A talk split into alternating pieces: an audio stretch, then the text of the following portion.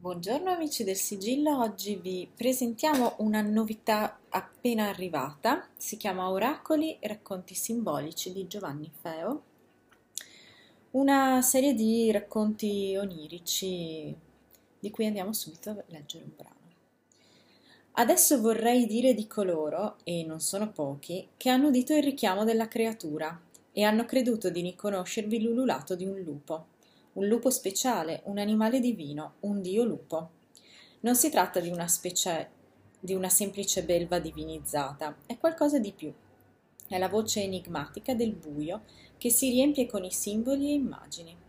In una torrida estate segnata da una siccità senza precedenti, mi ritrovai un pomeriggio ad attraversare il cosiddetto Fosso del Lupo, dove il fiume Lente si insinua tortuoso dirigendosi verso il borgo di Vetuliano.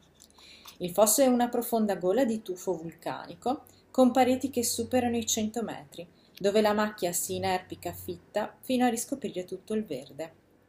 Sulla cima dei crestoni vulcanici il tufo rosso-giallastro mostra i segni di un'erosione millenaria, bucherellato e sfaldato in bizzarre forme di cui non si può dire l'origine, se frutto dell'erosione naturale o delle mani dei sacerdoti dediti al culto della terra.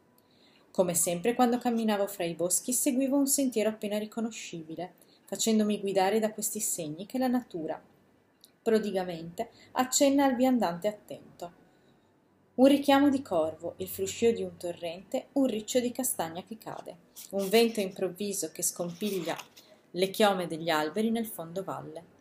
Il bosco, come il mare o il deserto, è un grande organismo vivente, sempre pronto a rivelare i suoi segreti a chi sa ascoltare la sua frusciante voce.